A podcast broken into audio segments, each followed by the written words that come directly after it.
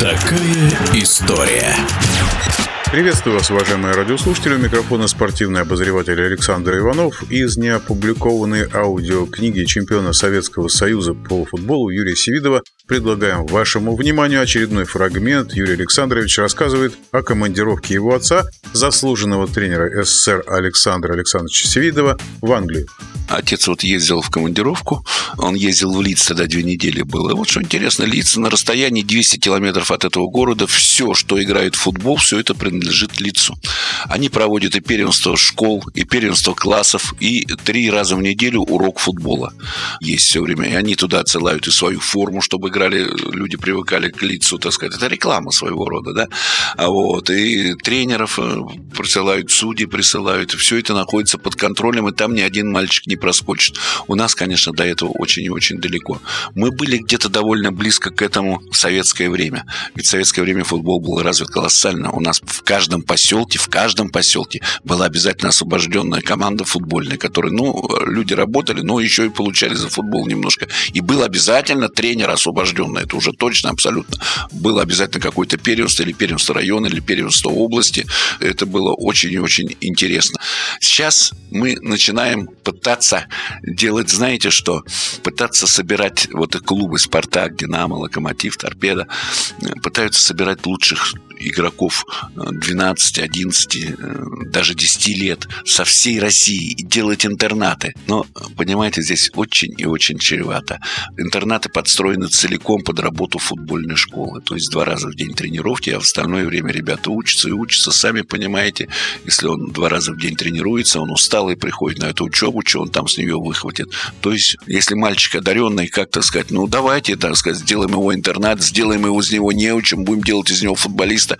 И сделаем даже футболиста. Вот 18 лет будет видно, что это будет приличный футболист, все. А в 19 лет он сломался. Возможно, такой футбол. Да таких примеров миллион. Потому что футбол травмоопасный вид спорта. Что он будет делать дальше? Он не обучен, он ничего не умеет. Это, у него сломалась вся жизнь. Вы представляете?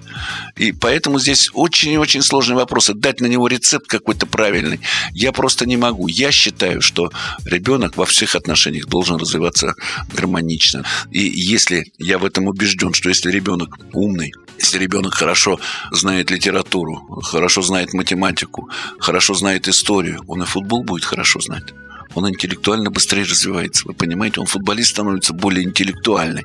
Но это очень и очень сложно. Решить эту проблему очень и очень сложно. Да, конечно, может быть, в какой-то мере вот эти вот так называемые школы для одаренных ребят, где собирают лучших, может быть и правильно, но там все-таки надо гораздо больше внимания уделить на учебу. И я думаю, что надо спрашивать так, что если, так сказать, учеба идет неважно, не допускать к игре в футбол. Вот тогда будет правильно.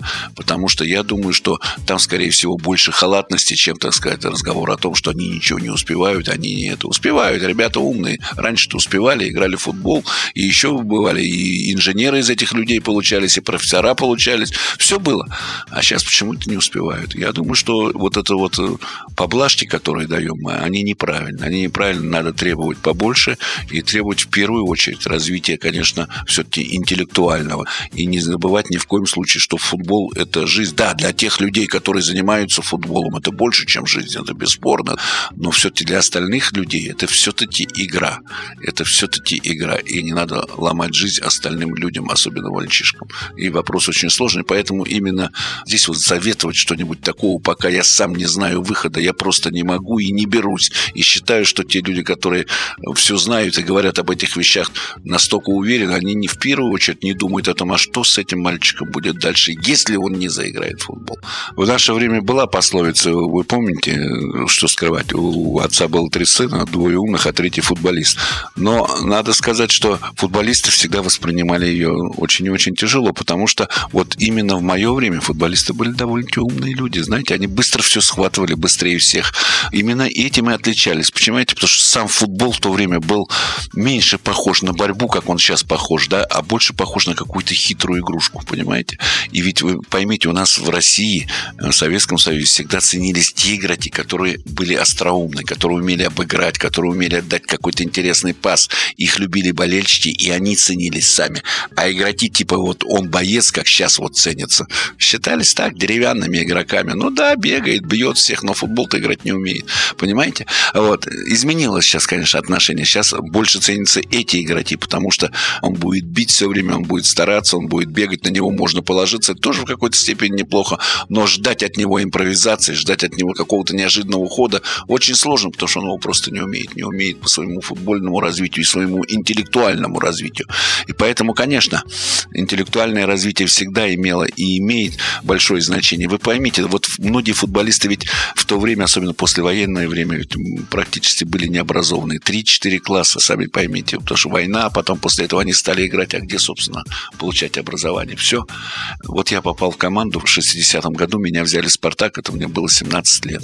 В команду олимпийских чемпионов, где играли Масленкин, Крутиков, Сальников, Ильин, Нетта, Исаев, Татушин потом стал играть. То есть 9 олимпийских чемпионов, Мозер.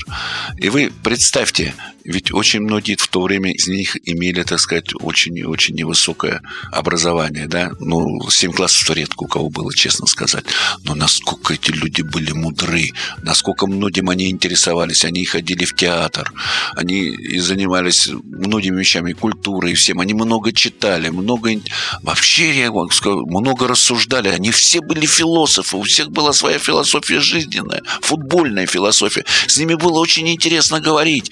И как как много я тогда научился. Я прошел, конечно, такую школу. Это с ума сойти, что 17 лет мальчишка, я попал именно к этим людям. Ну, как можно было забыть Игоря Александровича Нетта, или Анатолия Ильина, или Сергея Сергеевича Сальника? Сколько быстро подсказок по игре мне было. И сколько довольно просто. Например, мне Сальников сразу сказал, слушай, Юра, а зачем ты качаешь корпусом перед мячом много? Я говорю, ну как, я хочу, Сергей Сергеевич, хочу обмануть его, вроде показать сюда, уйти туда. Он говорит, у тебя очень длинный корпус, ты высокий. И ты пойми, что пока ты его будешь перекладывать, переложится и защитник. Тебе это не надо делать, тебе это надо делать ногами. И это был совет очень интересный. Я быстро это понял, что да, лучше мне перебирать быстро ногами, э, а, чем бросать корпусом. И много таких. Ну, а те советы, которые в игре давал Игорь Александрович Нетто, это великий футболист, великий человек. И я, опять же говорю, может быть, у него и невелико было образование, да, но насколько он был умный, насколько философия, насколько много он в жизни видел, насколько правильный подход к самой жизни, да, недаром он был капитан много лет капитаном из Спартака, капитаном сборной. Вот. И вот в общении с этими людьми оно, конечно, колоссально много дало, колоссально. Оно дало какую-то внутреннюю культуру, понимаете? Я ведь тоже был пацан из Подмосковья, все. И вот, видя, я смотрел, как они одеваются, как они слушают музыку, как они разговаривают между собой, как они здороваются даже между собой. И все это, так сказать, переходило потихонечку, понимаете? И все это придавало не то, что солидность, а придавало каждый жест, каждый все это же, это же было очень и очень интересно, понимаете? Вот. И копировал, конечно, сначала, копировал всех этих, как и все молодые, да, не только в игре, а и в жизни, и в поведении. И я думаю, что вот именно на культуре вот это очень много отразилось. Из неопубликованной аудиокниги чемпиона СССР по футболу Юрия Севидова продолжение следует. Такая история.